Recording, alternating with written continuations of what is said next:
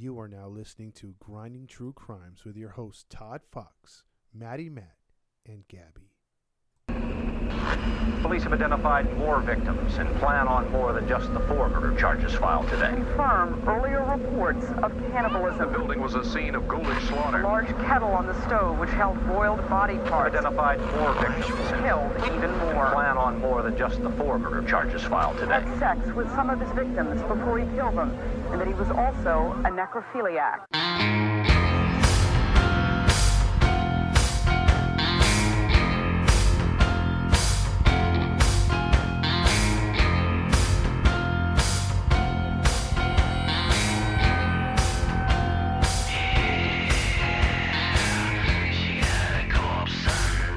Hey, hey, hey, welcome into another episode of the Grinding True Crime Podcast with your host, Maddie Matt, along with our narrator for today, Todd Fox.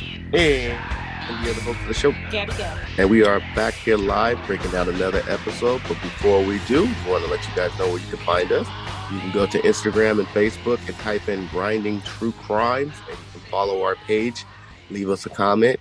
We get, uh, and when we get a chance, we'll comment to you uh, as soon as possible. Also, if you want to listen to us on your podcast stream, go to Podbean, Spotify, Anchor, iTunes, and Pandora. And for those listening to us outside of the country, continue to listen to us on Podchaser, Radio Public, Breaker, and Pocket Casts. Uh, go to redbubble.com, type in Todd Fox 80, that's T O D D F O X 80, and you can purchase some merchandise courtesy of the Grinding True Crime. Also, we have a Cash App uh, for donations to help us build our studio. If you would like to donate, you can go to Cash App and type in dollar sign grinding true crimes. Last but not least, listeners' discretion is advised because we do get into details about certain crimes and it could be gruesome. And, you know, some people might not like that stuff. So, listeners' discretion is advised. So, that is the intro, but we got a twist Twist. a twist already. Guess what? Uh, since we've been getting a lot of comments and feedback from fans, Todd, Gabby, and I decided to do something special. And you're probably wondering what that is, right? I know you are. well, what we're going to do is this Sunday, which is May, what's next Sunday? The 22nd. What- the 22nd. I forgot already. May 22nd. We are going to do a live recording to where audience can chime in. The first time ever, we'll do a live recording where we can have audience discussion. That will be at 4 p.m. Pacific time this Sunday, May 22nd. And Todd, I'm going to turn it to you because you're going to talk about some other details about this special event, right? Yes, sir. Thank you very much. It is a live event, like Maddie Matt said, on Podbean only. So it's a Podbean exclusive. So if you're not a subscriber to Podbean, it's totally free, just like every other service out there, unless you're starting your own podcast, of course. But if you're not, then just it's totally free. You can get on and you'll get a live notification 4 p.m. Pacific Standard Time here in America. Um, we try to get it to a better time, but that's the best time we can get just to start off. And we're going to do a live Q and A and we're going to talk about two unsolved cases. It's going to be the armchair episode where you give your thoughts, your theories. We're going to run through two quick cases and then we t- talk amongst ourselves and then we're going to be taking your comments and reading them on the air live. And then also when we're done, we're going to post it. But if you want your participation, your voice heard, your handle or your name said, we are going to get to all that and more on that episode live this Sunday at four. But again, it's a Podbean exclusive. So you got to go to Podbean and register and follow us on Grinding True Crime because that's the only way you're going to get the notification. Thank you very much. So that's podbean.com. Just go there, subscribe, and on that day, May 22nd at 4 p.m. Pacific time, you can be a part of a Q&A discussion where Todd, Gabby, and myself will do a live recording. So it's going to be exciting. Absolutely. We're going to try to solve two cases. yes, all of us together. yes, absolutely. So, uh, breaking news. Well, all that being said, we're going to finally turn it over to Todd so he can break down his story for today and let us know what you have, brother. All right, guys. Well, this one's going to be a tough one. Uh, this one is actually going to spider web into some other stuff that I'll get into later on. So this, there's all sorts of twists in this one. Uh, it's a one parter, but it's going to feel like a two parter when we're done. Um, so this one's the baseline killer. Um, this, this one is from, you know, the last time when we did an Arizona story with a young man shot in the face, didn't know and all that other stuff. Mhm. Um, I found this one sort of as, as a side note when I was researching and I couldn't believe it. And the more I went into it, I was just dumbfounded. Um, we are going to get back to the original OG police and detective work that we're that we're accustomed to on this one. Oh no. Yeah, there's How they sound like Todd? there's going to be quite a few of these voices in the story. so we're gonna we're gonna hear a lot of these uh these terrible detectives in this story as we move forward. I'm I'm fixing my brain right now to to get it ready for it. okay. So uh you know and and I, the only way i could explain this one is if you've seen the movie shrek and he says uh ogres are like onions they have many layers. Well this is one hell of an onion. Yeah. So uh let's let's talk about what happens here. Um you know sometimes the police department because of their ignorance incompetence laziness um it helps a killer to stay on the loose and to keep his reign of terror going and this is part of what happens now some people have had their theories because the neighborhood it was in uh that the police didn't take things too seriously um, but but other people are just like, no, the police work was just god awful. Remember the last one that we did in Arizona was in Tempe, which is like the next big city over. This one's in Phoenix, Arizona. Good old Phoenix. Good old Phoenix, yes. And um, the Phoenix, you know, Phoenix is a uh, pretty big city. It's one of the, it's I think it's the eighth highest in population as far as big cities in America. It has over almost five million residents.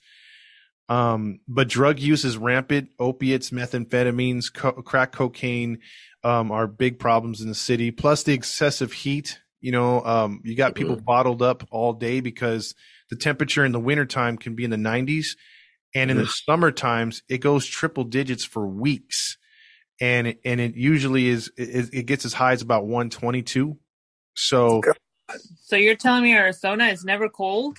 yeah, well, there, well, that part is anyway. Um, there's Hmm. there's parts of Arizona like in the the foothills and mountains that cool off and actually get snow, but uh, but not this part of Phoenix or Tempe. Tempe and Phoenix are god awful hot all the time.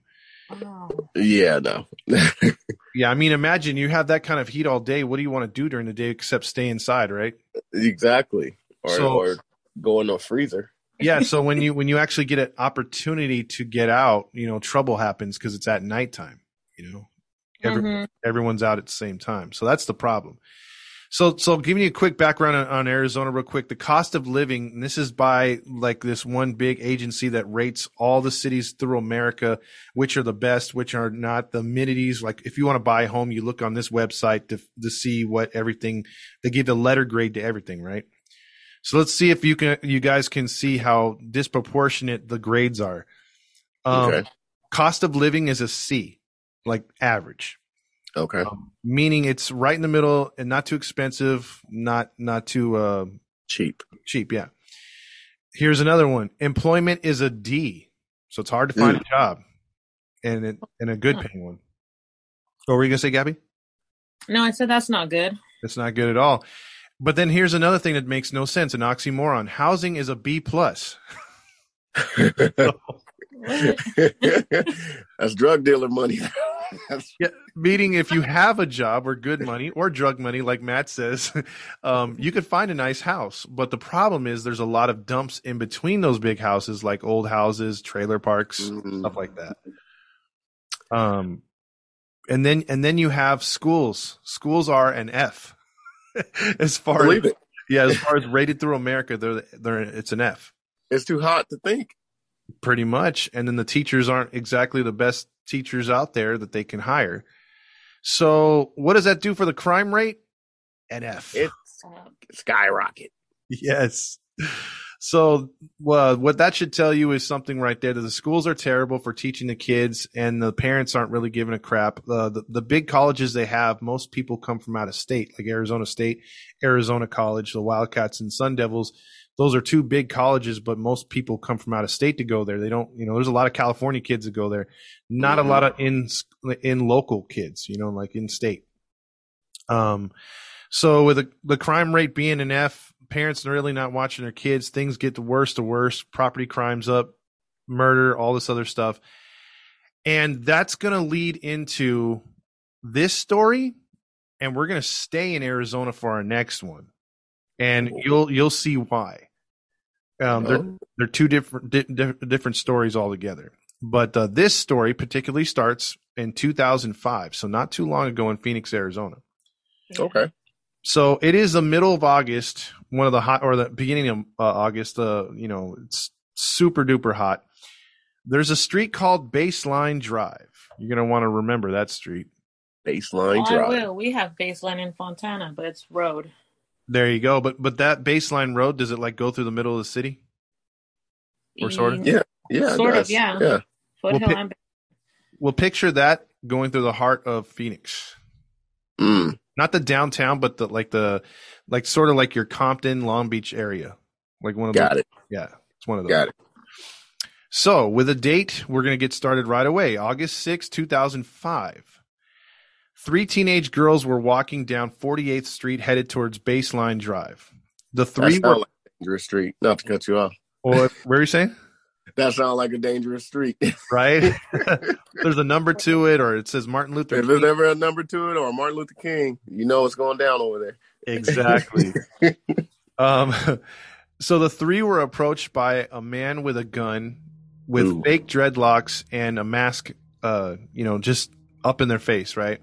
Mhm. Um, he at gunpoint he herded the three back to a behind an abandoned building, where one by one he sexually assaulted each one of them. Oh man. Yeah. So these are three teenage girls from the ranges of like about sixteen to eighteen. Dang. Um, DNA was left at the scene, however, but uh, police investigated this and had no leads. And the police were like, "Well, it seems like a an isolated incident. We'll just put this one on the shelf." They already starting off, Todd. They're already starting off like that. Like, God dang it, got to go down to baseline and investigate some sort of I mean, some fiddling diddling over there, and you know, I got to write out a report. Uh, just dipping into my donut time. so I just pictured the meme that the fan made. Yeah, I mean, we're not making fun of the victims. I mean, this is obviously the police, and Yeah. and the the sad thing about this incident, them considering it an isolated incident, they won't tie this to anything till way later. Wow. Yeah, and and they don't rush the DNA whatsoever.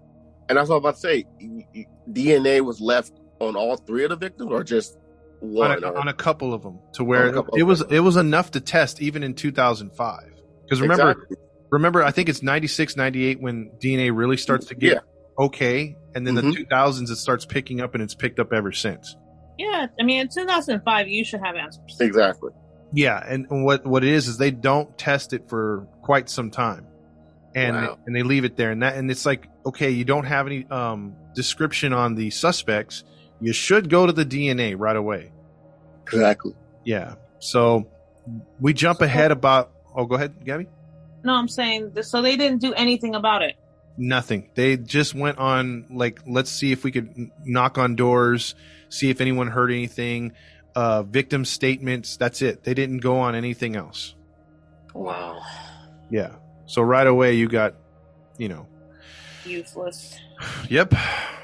So on September 19th, just over a month later, 2005, Georgia Thompson was found by a apartment resident behind the apartment complex just 2 blocks from the, where the rapes had occurred a weeks later. She was unfortunately shot in the back of the head with her hands uh, still clutching the keys to her car and a shirt that unfortunately read better luck next time Wow. Wow. yeah um her cell phone was missing. Her pants were unbuttoned, uh, but not pulled down. And there was uh, no DNA left on the scene. However, there was a 38 caliber cartridge found next to her head. Dang. So Yeah. she had no idea probably what happened. Well, what the police speculated is that Georgia, um, she, it was an attempted rape gone wrong, and she struggled with the assailant, and the assailant just got frustrated and shot her in the head. That's Mm. what I was gonna say. Yeah. So the police right there, again, it's a couple weeks later, you know, a few weeks later, and they're just like, another isolated incident. Pick up the bullet. Let's move on. that was it. So they didn't tie them together. No, not Oh. whatsoever. Um, and this was just off of Baseline Drive again. Um, Georgia had moved out from out of state. Um, she had no family in Arizona. She had only been there a few weeks, and unfortunately, instead of going to Los Angeles, she thought Arizona would be a good spot to model because she, from all uh, actualities of the pictures, she was pretty. She had a nice body, and she was trying to work that into a modeling career. However, she could not get anywhere with that, and she fell into working for a strip club. And she was making okay money, but she only had one um, contact on, on her MySpace that lived in Arizona. The police did go after him and accuse him before finding out he had an airtight alibi and had nothing to do with her um, killing. Wow. So they didn't go question him. They went like, "This is him." Yeah, they were thinking he was suspect number one. They went right after him, and then uh, it took him uh, in through interrogation. He he actually did a polygraph, all that to to clear himself, and including backup from his alibi. That's sad. Yeah. So, um, so this case went cold right away. You know, like they just put that one on the shelf. So that's two cases right there. Um, while they were investigating this at the same time, however, uh, we're going to back back up to right after this occurred. Three days later, a shooting death. Um, uh, was it a woman was raped in broad daylight at a convenience store parking lot? Um, right after the shooting death, she was not she was not murdered, but she was taken out of a convenience store by gunpoint at 10 a.m. in the morning Oh, Whoa. to her car and raped. and nobody And heard or nobody saw anything. or heard anything. Here's here's the kicker. Here's So- the twist. Witnesses saw a man leaving, but the description was kind of the same. It looked like he had like a Gilligan's type hat on with fake dreadlocks, a mask, and a gun. Now, does that sound familiar to you Of course. from the first incident? Correct. Mm-hmm. Yes. And uh, the police were like, man, there's a lot of guys with fake dreadlocks running through the city on the same damn street. Go figure, Cletus. Yeah, that's amazing. So you telling me they had somebody looking like Predator? Exactly. Running through the street. the predator. he might as well have been.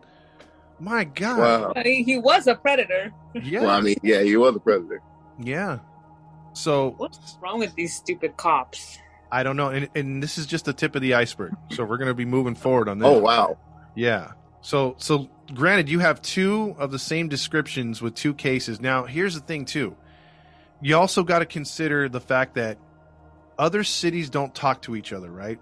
Like sometimes they Mhm. hold information you don't know that they're that's why criminals or murders they'll stay in the same state but they'll commit murders in different jurisdictions so that it's not Mhm. tied together because the police oftentimes don't share information with each other.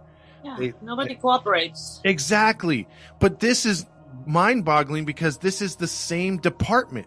So you are going to have you're going to have on these cases different detectives working in the same department not sharing information. Wow. Yeah, I can understand different jurisdictions, but Yeah, I can. Yeah, I agree. you're in the same damn building. Right across the hall. Next cubicle. oh my goodness. Yeah. they this needed Kenda. yes, they did. Joel Kenda would have Joe like Kenda would have definitely solved that one. Oh yeah, yeah. Now here's here's something that uh okay, uh, like if uh this one's a little little bad right here or a lot bad. So uh so uh prepare for this one. So five days later, after the incident of the rape in broad daylight, we have another disturbing incident. Sisters 13 and 14 years old Oh, Man. happened to, happened to be walking down a park close to Baseline Drive. Um, as they were pulled behind the stalls by a man with a mask and this time no dreads. So he didn't have dreads at this time. The kicker about this story is um, the 14 year old was visibly pregnant. What? Yeah, she was five months pregnant at the time. oh, damn. So her stomach is hanging out right here. Oh my goodness. Yeah. Um, the two girls try to fight back. Uh, the 13 year old, especially when he tries to put his hands all over the 14 year old, um, she grabs the gun and she points it at the gentleman's head, or not gentleman, the perpetrator's head, and it won't fire because the safety's on. Mm. So he grabs the gun and he's super pissed off right now. He orders both of them on their knees. Then he takes the gun and points it at the 14 year old's stomach and says to the 13 year old, pretty much to perform oral sex on him. Oh. Oh, gross. Yeah. Um, then after she finished, he tried to put a condom on and rape the 14 year old, to which he couldn't. And um, then he got upset because he could not perform. And he threatened to kill both of them, but he made the girls beg humiliatingly for their lives. And once they did, he took dirt and he started covering them up to cover any kind of evidence of saliva or DNA that was that he left on them. So he didn't kill them. No, he didn't kill him. He he um he he then took off. Oh. Wow. I Mhm. mean, that's traumatic no matter what, but I'm glad he didn't kill them. yes, exactly. And I'm not going to do the voices after this one because this that one was a hard one to swallow and to think about right now. Yeah. But uh, I wanted to do the voices after this because the police did recover trace amounts of DNA enough to test. Now, the kicker about this one is they would not test the DNA for nine months What? on this case. What's wrong with them? Are you kidding me? Nine months. Now, the reason What? behind that, the reason behind the, them not testing this for nine months is number one, they did not have any priority as far as what to test or what not to test. And then two, they did not have uh, the state at the time did not have a law or or a um, contract with one of these testing sites so that it's free to the police. So if they were to test DNA in any way, it was coming out of the police department's budget. Mm. So they chose to investigate this the good old fashioned way instead of the DNA until they felt it was worth paying for the DNA to get tested. So they were being cheap. How many more rapes do you need to realize you have to test it?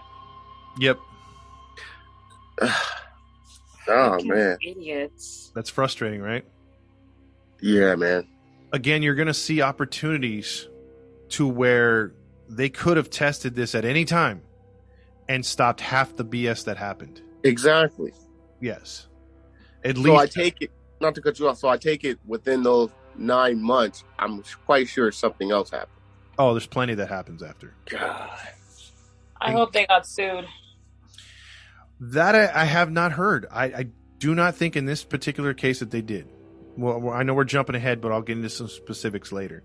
Gotcha. Heads did roll. I will say that, but uh, we'll we'll get to that. Um, so just days later, and see, this is a problem. Just days later, a mother and daughter, 35 years old mother and a 12 year old uh, daughter, Oh, had left man. the department store. This is broad daylight, mind you. So this is not like at nighttime. This is this is what we're talking about. 100 degree weather right here. They're just walking out of an air conditioned store to their parking lot car. They get in the car. All of a sudden, a perpetrator with a gun, dreadlocks, mask, forces his way into the back of the car, puts the gun to the mother's head at gunpoint, tells her to drive down Baseline Road to another street that kind of goes behind some abandoned buildings to a storage unit to where he then brace yourselves rapes the 35 year old mother at gunpoint, and then rapes the 12 year old daughter. Oh God, dog. Yeah. What a freaking pig. Yep. This guy is sick. Yep.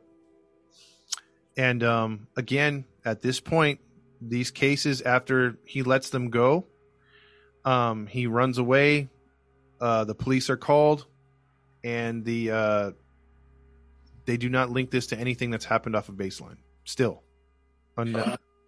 this would be another detective that this will be the second case of the baseline. The other ones were were different detectives. This is a one that already had one on baseline, and still yet does not link the two together. These detectives, this police department, they all need to be castrated along with him.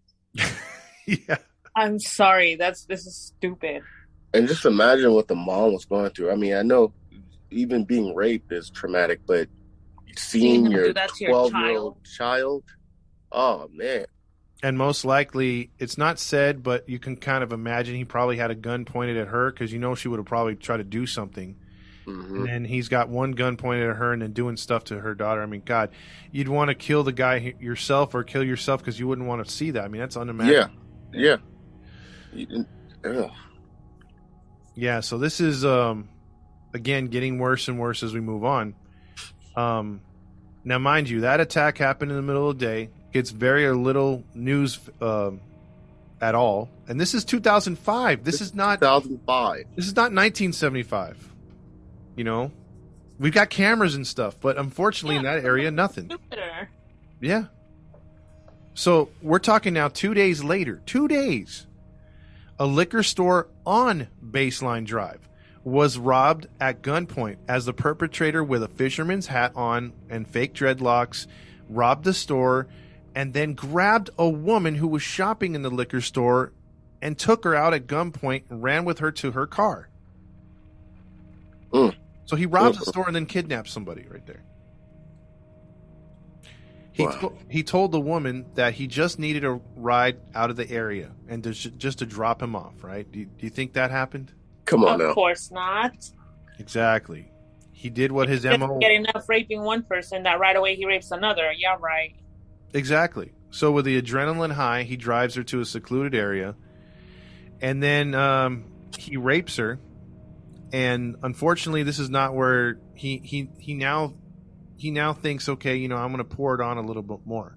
So not only does he rape her, he goes through her purse, he goes through her pictures and her phone, sees that she has a family, takes her ID, says, "I know where you live. Uh, your son's pretty young. If you want to keep him alive, you'll keep your mouth shut." and she and she like was literally threatened right in front of him right there at gunpoint and everything. Dang, man. Yeah, he's he's going on another one right here. Um so here's undeterred by this though. Credit her. She as soon as the guy takes off, leaves her alone, she runs to uh to make a phone call across the street into a restaurant. The police come. Now, here's something I want you guys to remember because this is going to piss you off and it's going to come up at the very end of the story. Okay. The responding officer pulls up to the woman, the first officer on the goddamn scene, and says um, to the woman, Hey, uh, w- what's this all about? And then she says, I've, i just been raped. What do you think his response is? you know what? I, I don't even know right now because I'm I'm floored with all this information. So I'm just going to say something very absurd and say, "How do you know?" Okay, Gabby? I'm gonna guess more like he accused her of doing things, and now she wants to make it seem that she was raped. you guys are kind of both right, but his exact words were this, and I'm going to use that voice. I don't care if it comes off a little, you know, but this is what he told her. Now, I'm making fun of the cop. I'm not, I'm not making fun of the, the victim, but this is exactly what he told her. Hey, you don't look like a woman that was just raped. Wow. Yes. What? He literally said, "You don't look like a." How is a woman supposed to look like when she's raped? I mean, she could be beaten, she could be, you know, her clothes off, but just because she had her clothes on and everything else like that, you know what I mean? Because she's trying to keep up an appearance or cover herself up. oh, she wasn't raped to you or something. Wow. Hey man. I'd have been like, and you don't look like a person who should be a cop. Exactly. Oh, hey man. Let's let's go to Tempe right now. Let's roll up on these cops. Well, this is Phoenix. This is Phoenix. Oh, let's go to Phoenix right now and roll up on these cops, man. Yeah, exactly. So, so that was she filed a complaint. Obviously, good for her, and that complaint will come out later. Um, so that whole situation happened. We're going to jump into another thing. So not even a week later, just blocks away from that assault. Mm-hmm. Um, on November 7th, 2005, a string of robberies occurred on Baseline where the perpetrator robbed four people inside a Los Bro- Brasas Mexican restaurant. He then went next door to a Little Caesars, then at gunpoint robbed them of $463. Then popped out of there and said, Hey, there's four people walking down the street. Let's rob them. Take their wallets, their watches, their phones, and he took off. What? and he did all this before the cops even showed up. The cops showed up five minutes later after the, the final robberies. Dang, man. So picture, he just walked down the store. He's like, he "You know just he's just finding robbing and anything he sees. he's like, wow, that place looks like a good place to rob. And then right next to it, I want some pizza too. And then, hey, you guys look cool. Let's rob you too. Jesus. This guy is on one. So he's he's has one murder victim, several rape victims, and uh, several robbery, armed robbery. To this point, yes. So after that happens, we move to December 12th. This is 2005 still. This Okay. is a, a month later. A dishwasher is washing dishes at the back of the restaurant with the, the screen door open. So picture this. He hears banging noises on the back of the wall. Now he thinks that it's kids that are back there doing drugs, making noise, smashing things in the back because that's what usually happens behind these restaurants and in alleys. Or they're Mhm. playing with a ball back there or something. So he goes back there. He's like, dude, this is giving me a headache. I'm just going to tell these people to stop. So he goes out and I think I know what it is. what do you think it is? Somebody was getting raped. Gabby? Um, yeah, I guess that's what I can imagine. Otherwise, he's just trying to cause a distraction to get somebody to open that door. Well, what he sees is he opens a door and it's a man with a mask on and dreads, hunched over a body on the ground. He looks and and says, "Hey." The guy turns around and fires, barely missing the dishwasher. He runs in back inside, locks the door just in time before the the guy who who was over the woman ran over and tried to open and gain entry to the thing, to the to, to the restaurant. Um he's she's slamming on the door telling him to open up. The dishwasher calls police right away. Then the guy runs off.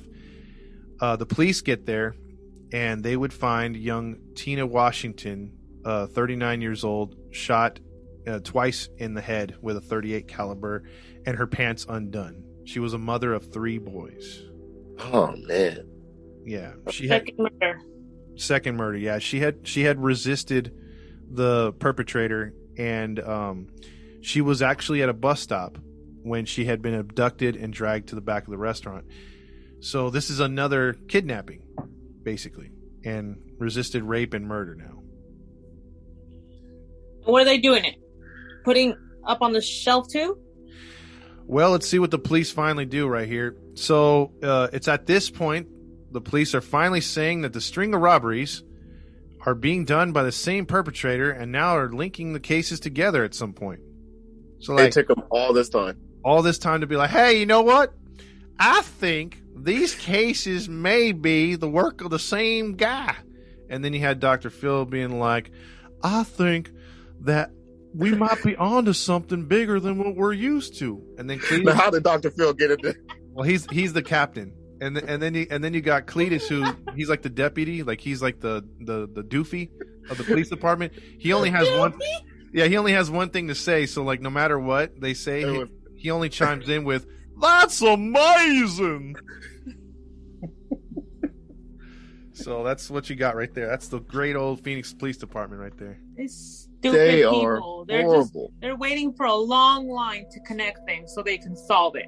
Yes. And so what they're doing too is they now have to go to their captain, Dr. Phil, and have to ask him, hey, you know what? Can you get money from Oprah so that we could start a task force, you know, to, to investigate this? Because we're going to need more police and we're going to need overtime. You know, let Oprah uh, give us the funds to, to pay the, the policemen that we do. So while they're working on that, you know, the next day on the 700th block of Southeast Mountain uh, Avenue, just a block away from Baseline Road, um, the ho- uh, homicides and rapes are all taking place in a clustered area off of Baseline, not too far from all these incidents.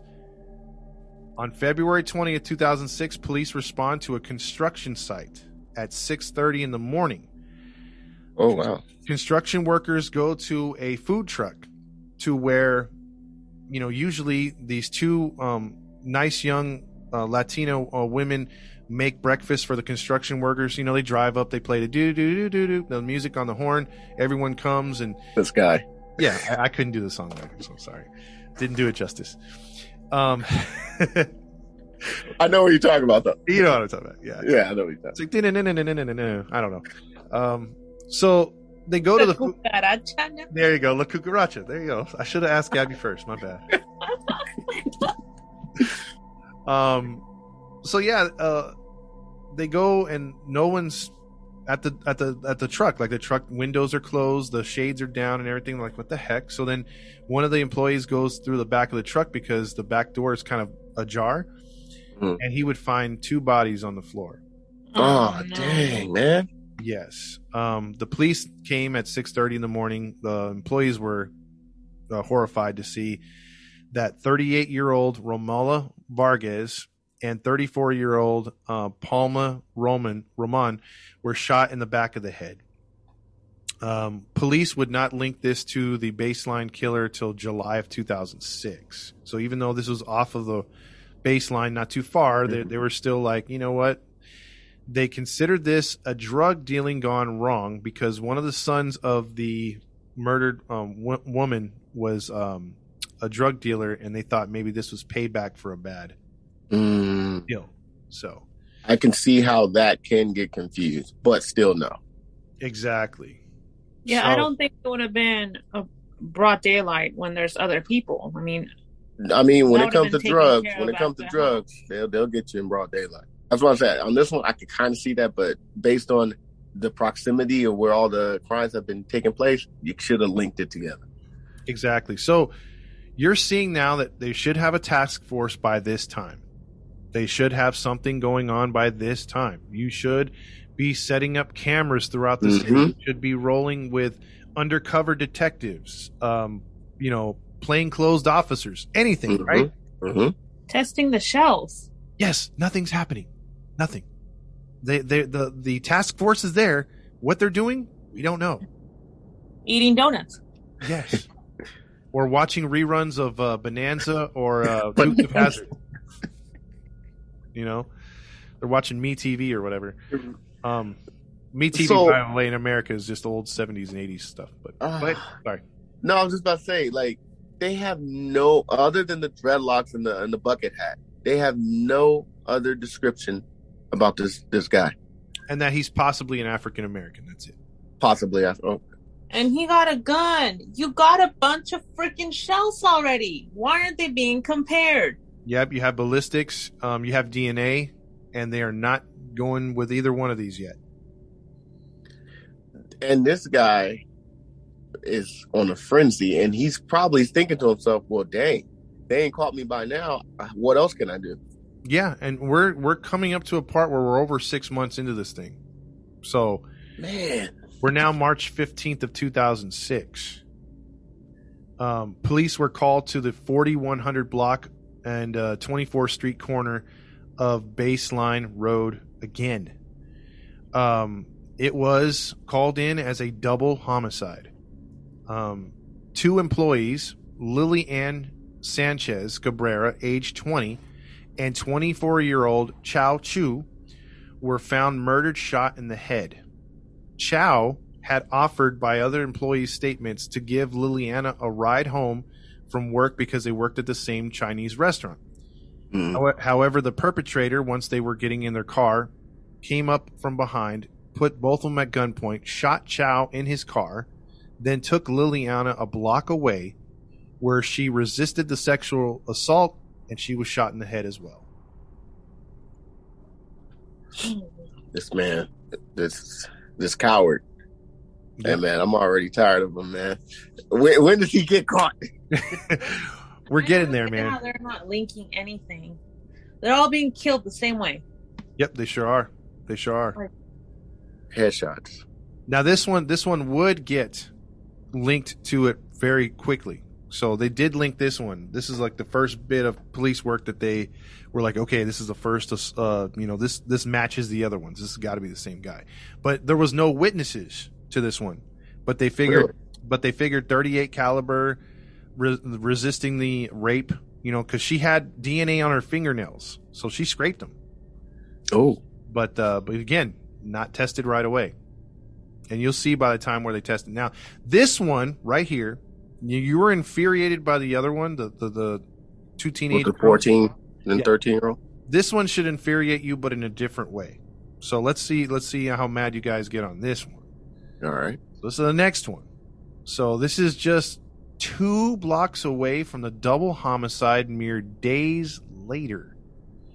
A local businessman goes out to his car. He's walking his dog, and there's this like you know there's a storage unit. There's um, like a sort of like a abandoned area with a bunch of um, behind some fence and a bunch of overgrown grass. Right Okay. there's parking spots and you know how they have those little things to where you, it stops you from going too far like the little you know um The some- stone. yeah little cement barrier thingies Yeah. hmm so he goes over there and he his dog starts smelling one of those and he looks down and there's blood and then there's drag marks going south from where the parking lot's at so he Oh, man. so he calls the police and the police come down to investigate what do you think they do Oh boy. A dead animal. Okay. Matt? I'm gonna. Uh, yeah, a dead animal. It's probably something that's been there for a while. Well, local businessman, I think what happens, and I think what happens here is some of these animals just, they have too much blood, and so they want to drain themselves out, and they'll drag themselves across the concrete to then, you know, even out their blood sugar level. Cause, you know, a lot of these dogs are getting, you know, cause they're not eating the gluten-free food or the kiblets. You know, they, they could be getting a little high on the blood sugar. So that's how they drain the blood. Case closed. You kidding me, right? They basically said it was an animal. Didn't test the So the they didn't follow the dragging marks. Mm, well, that they they the businessman said that they investigated how far they went. Obviously, when you find out what happens, not very far. Mm. Oh my god. Yes, that's the Phoenix Police Department. And again, this is March, so it's not like it cools down, it's cold or whatever. It could be masked by snow or ice. So the sun's out there baking whatever's out there. So you're going to get a smell. So fast forward two weeks later, the same business owner's out Oh, walking his dog. The dog goes insane to where he actually pulls away from the owner and the owner has to chase him into behind the storage unit in between the other building under a fence into the grassy area to where he finds a bunch of trash piled upon a body which the, the arm and leg are sticking out. It had been there for two weeks. Oh, so it's already starting to decompose and everything. that was the smell the dog got and unfortunately young kristen nicole gibbons had been lying there for over two weeks And these stupid dumb cops were standing right there. and did nothing. She had been shot in the head. Same caliber bullet was uh, recovered, or the shell was recovered from the scene. How old was she? She was in her 30s as well. It's the only smart person, or the only smart thing in this story so far is this, The dog. the dog. Mm-hmm. So we're we're just bear with it. There's not too much left to go, but uh, we have a few more to talk about. Um, May 1st at 9 a.m. on 32nd Street off baseline, a man with a Halloween mask of some sort uh, took a woman from her car and sexually assaulted her uh, outside of the same restaurant that the double homicides occurred just weeks prior. So this person only stays in a certain perimeter. Yes, it's clustered. All these things are clustered. And it's easy to see if they were just to take a map and put all these on one thing, they'd be like, you know what? I'm pretty sure the dude lives in the neighborhood. Easily, because I'm not driving to to uh, freaking 88th Street if I live on 44th to, you know, make some crimes. I'm gonna do right there in my proximity. Especially when you haven't been caught. Exactly. This is detective work 101, and they are not doing it. Wow. I would put a bolo on anyone in that area. I would go door to door, start knocking on doors, you know, asking questions, something in that proximity, because clearly he ain't going nowhere. Exactly. So it's frustrating because we're almost a year into this thing. It's now May 5th, and the police have put, you know, have the task force at its biggest size. There's 50 detectives and policemen working on this at the time. Two different jurisdictions, and they still can't catch the dude. Um, this would lead to, unfortunately, Sofia Nunez, 37 years old, was supposed to pick up her seven year old son at Baseline Elementary down the street. Mm-hmm. When she did not pick up the seven year old. Now, again, this is why the schools get an F, in my opinion, and I agree with that. Why are you going to let a seven year old walk home? You never let a kid walk home if a parent or guardian does not pick them up at a school. This seven year old left school and walked home. Oh my god. I don't care if this is a country, England, California. You never let a kid off campus uh, without a parent or guardian picking them up. Period. Absolutely, and and he, and this is why the seven year old shouldn't. If the school did their job, maybe the seven year old would not be scarred for life because Oh, he man, walked don't- he walked in to his apartment. His mother was uh he found his mother naked, shot in the head, bleeding over the side of the bathtub. And he tried to do as a 7-year-old, he tried to do CPR, Poor baby. Dang, dude. right? So that young man is now scarred for life thanks to the stupid ass school district. Instead of going to check, sending somebody, the mother didn't show up. Yep. The 7-year-old just walked home by himself. Or school police taking him home. Like, what the hell? Yeah, that's protocol. I work at a school. Protocol is if a parent does not pick up their child, uh, school police is notified. School police comes to the campus, wait, and if nothing or if nobody shows up, then they go to the to the police department until someone picks them up. Yep. That's protocol. So I feel sorry for the young man because uh, you know performing CPR on a parent. I'm familiar with that. That's uh, traumatizing. Until this day, I still think about my dad when I had to perform CPR, and uh, yeah, so that's traumatizing. I knew that won't be tough, man. You know, hmm like describing it to you, but man, um, Yeah. it's tough, dude. Uh, like you said, and this unfortunately was not the last incident. This one was. Um, so just days later, on East Thomas Road, um, Carmen Miranda, who happened to be on her phone talking with her boyfriend as she was at a self-serve car wash. She was trying to vacuum out and spray her car so it would smell good for the weekend. And uh, as she was talking to him, she mentioned that there was she was a little uneasy that there was a panhandler with dreadlocks that was sitting on the other side of the car wash and kind of looking at her. Her boyfriend says, "I don't care if you just put money into the machine, just get in the car and take off. Um, you know, because I don't want nothing to happen to you."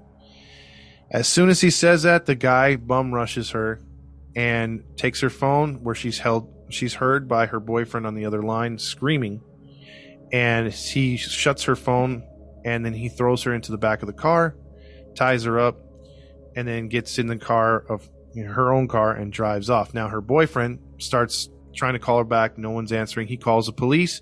Then he grabs his brother that's in the house with him. They take some weapons and run over to the car wash, which is 10 minutes away. That's my kind of guy.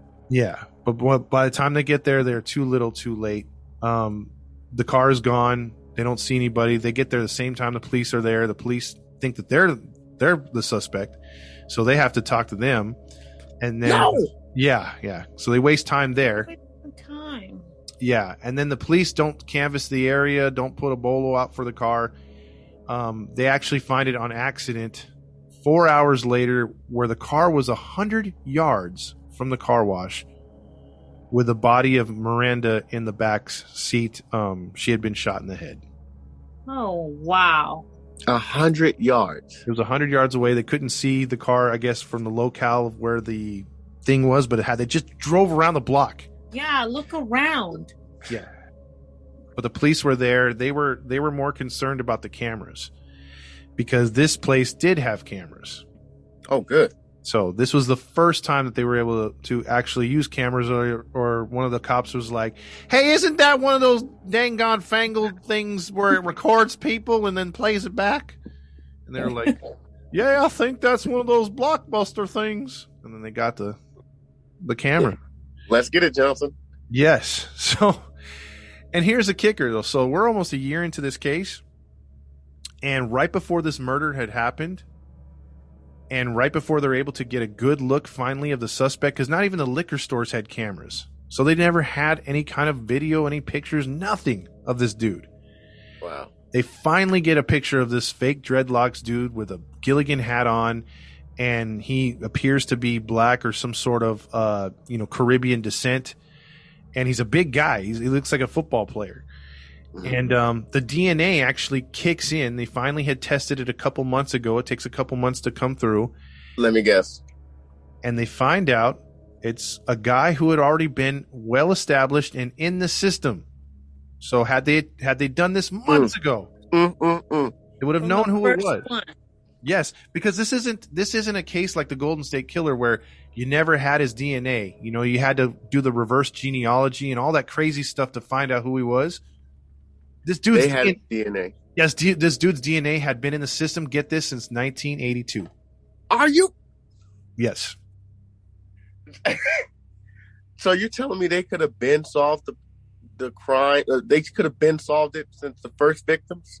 At, like literally, DNA takes about two to three months to process. Right, uh, if you rush it, sometimes six. But if they would have rushed it after those initial rapes, you could have you could have prevented about six murders at least. At least.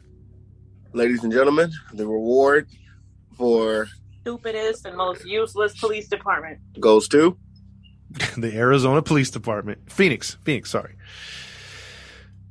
So let's find out about Mark Goudeau. Uh, he was born in 1964 in the Phoenix, Arizona area. Let's see if you guys see a, uh, any kind of problems right here off the bat with his description of growing up and everything. So He- he's three years younger than my mom. Yeah, at the time. He's 42 at the time, right there. Um, so 11, he was the 11th of 13 children born to his parents. okay neglect. Yeah, not getting any kind of time or nothing. His father was very strict. His mom was a housekeeper. Um, his father would die when he was about 10 years old of uh, alcohol abuse. Um, he was a high school football player and he was always in shape and very cut. Um, in 1982, though, however, and this is where his DNA became and got into the system. So we've talked about the incompetence of the police department. Now let's let's talk about the incompetence now of the court system of the Phoenix area. Because remember, this guy's a lifelong Phoenix resident. hmm Uh, his his uh, DNA would go into the system. Why? In 1982, one of his brothers, along with him, were caught repeatedly raping a neighbor. Oh wow.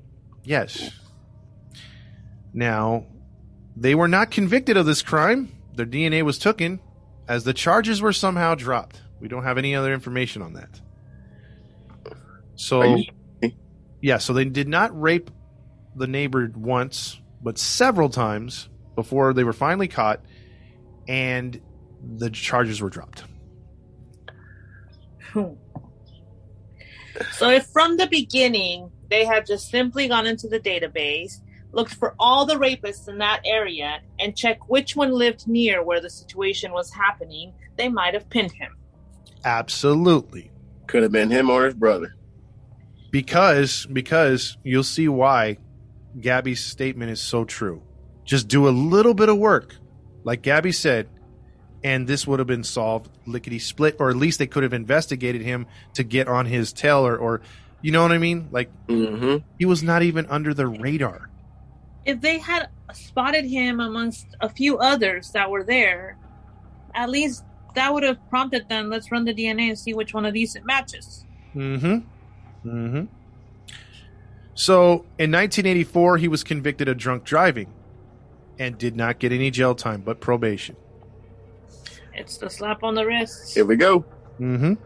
Just a month later, this will be a one that's going to piss you off. 1984 as well. He was charged with beating a woman nearly to death and raping her savagely as he would shove her face as he's raping her into weightlifting equipment in her garage, then beating her with barbells over the face to one, at one point her boyfriend said she was unrecognizable when he saw her in the hospital. Oh. During the attack, she somehow slipped away and managed to run butt naked down the block to where she found two men working in a in a uh, in their garage on their car. She hid behind their car and yelled that she was getting raped. Right behind her with a gun was the perpetrator, Goudeau, and he pointed the gun at the guys to tell them to keep their mouths shut and to leave her alone to where they stood up to him and said, "We're not going to we're, we're not going to let you take her, but we'll keep our mou- mouth shut to get him to go."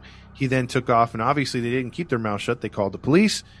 They would then find fibers that matched that were on her body. They, you know, this, this, and that had all kinds of evidence, and would charge him. What do you think he got for that? Two years. Probation. Okay, so before I t- give you the answer, he was facing kidnapping, rape, assault, attempted murder, battery, and also uh, terroristic threats and all this stuff to- towards the other gentleman. Correct? Yep. That should put you away for life. Yep. 15 to life. Gabby called it probation. Yeah, let him run free so he could do it again. Probation because he plead. He did a plea deal with the prosecution, and somehow they accepted it. And they basically said you, you're on probation for six months to your next court date, but you are facing a term of possibly 13 years. I don't get it. How do you, if you're guilty or you know you did something, how can you even get a plea deal? And that's what I don't understand. I think that is the stupidest thing. Yep. But he got the freaking plea deal. As long as you get somebody to confess, let's give them what they want. Let, let here, let's compromise. Mm hmm. Mm hmm. Stupid. Isn't that insane? It is. So, while waiting on probation, two months later, he's like, you know what?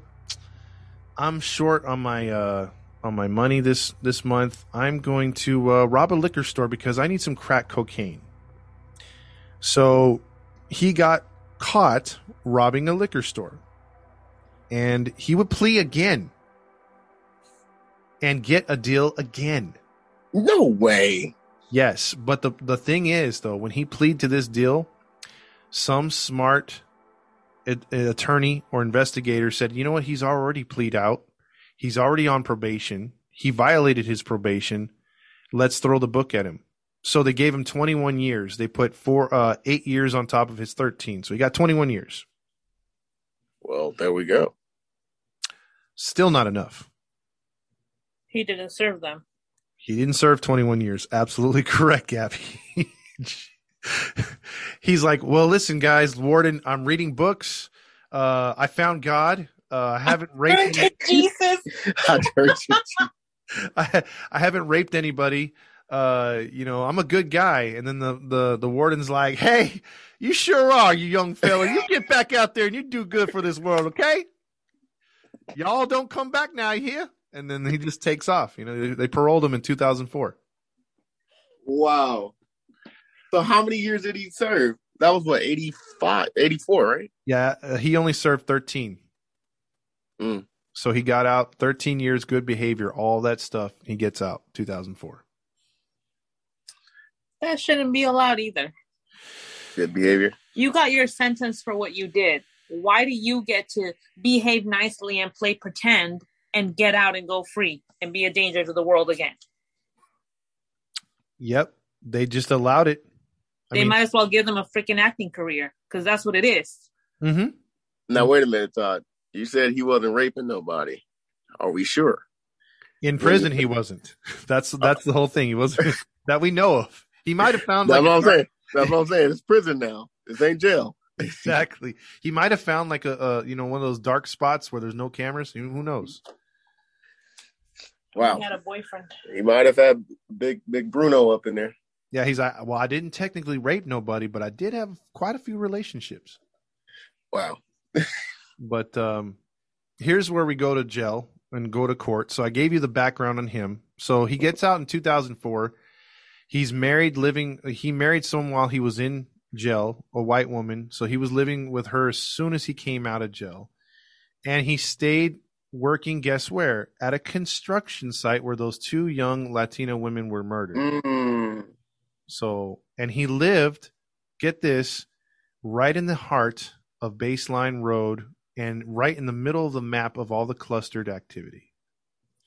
If the dumb police department would have just did a little circle of the map and just ah, Where was the wife in all this? I'm probably dead. No, she was alive. She was alive to this day. She thinks wow. he's in, she thinks he's innocent to this day. Even with the DNA. Yep, she thinks he's innocent. She's uh you can look her um her interviews up and she's like crying and she's like he would never hurt a fly. And then he actually had neighbors that were like he's the nicest guy. He helped us with a I car. I met him in prison, but he doesn't do anything.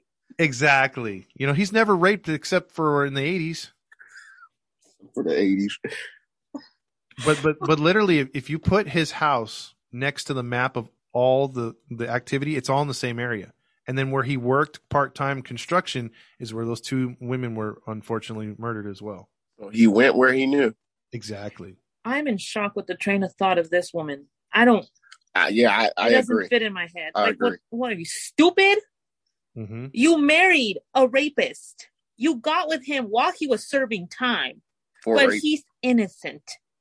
yeah You got his DNA all over everybody. The same freaking gun, killing the same freaking way, but he's innocent. yep So this dude is African American or Caribbean, right? Yeah, he's a little of both. Okay. Yeah. So, with that being said, let's get to the court area where they actually try him. And they first try him on all the rape stuff first. They want to get that out of the way. Um, the DNA turned out to link to 33 cases of sexual assault or rape. Oh man, this guy was a monster. Yeah, so 33 rapes um, ranges from uh, women that were assaulted from the ages of 39 to 12 years old. Um, due to the sexual assaults and the rapes and being held at gunpoint, the also kidnappings that were involved, because you do get a lot of time for kidnapping as well. Mm-hmm. That's a federal offense. Yeah. The DA decided instead of going through 33 cases that they would charge them on the most egregious ones, which was the 10 rapes and the five and then they would charge five additional assaults, kidnapping, deadly weapon, and they would nail him with 437 years in prison. Well, they should have gave him the death penalty, but he ain't gonna see the light of day. So Well, for well that was just the rape thing. So the rape thing that was he was charged with 437 years, 10 rapes. all oh yeah, that's right, the murder. Mm, So the murder case, the murder uh, would take the would take a place just a couple months later. Uh, going through all of the the cases, ballistics, like Gabby said, the bullets matched the casings, and his gun. They were able to find his 38 caliber still in his possession when they arrested him.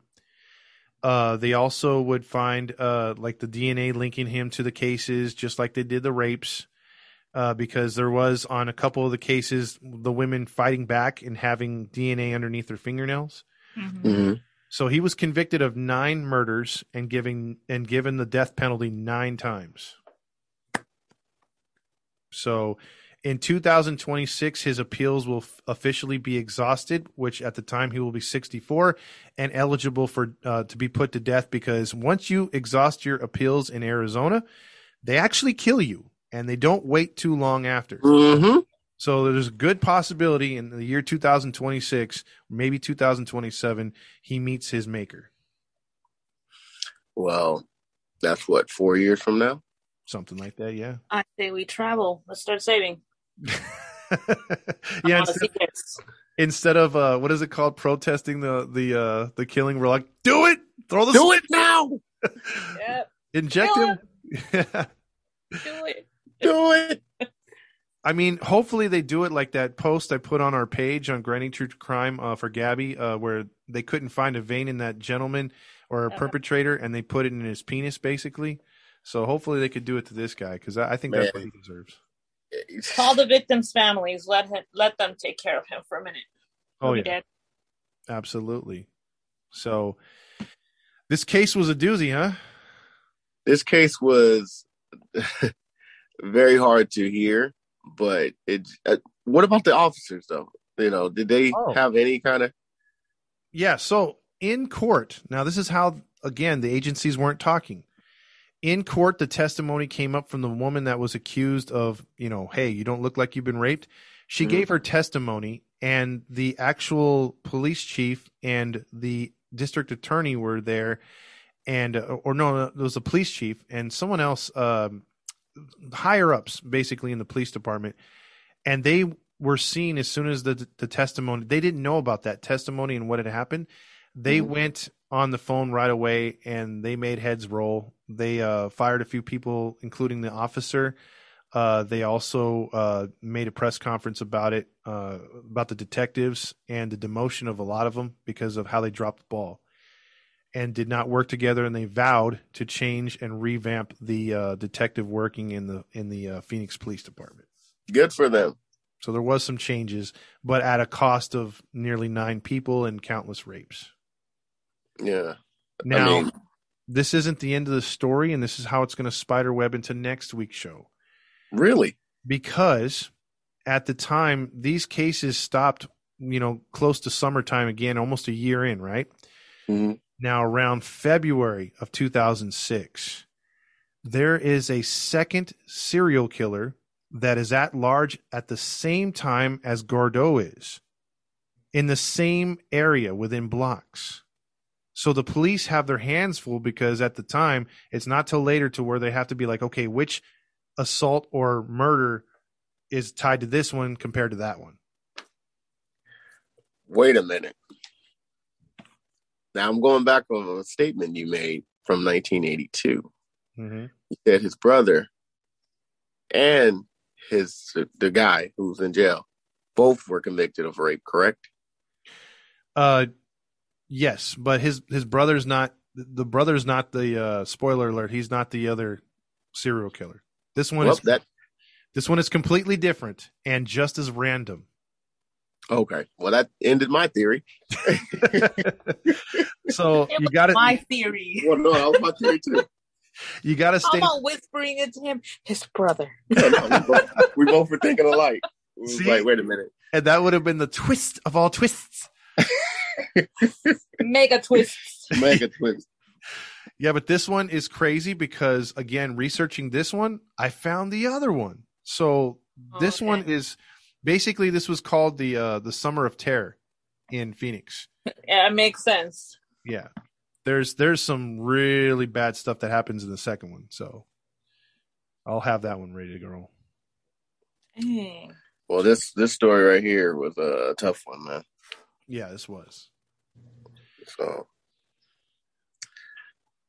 well, thank you, Todd, for breaking down the story of what was the name? Goudeau, Mark Goudeau. Mark Goudeau, that coward, and uh, we thank you for that.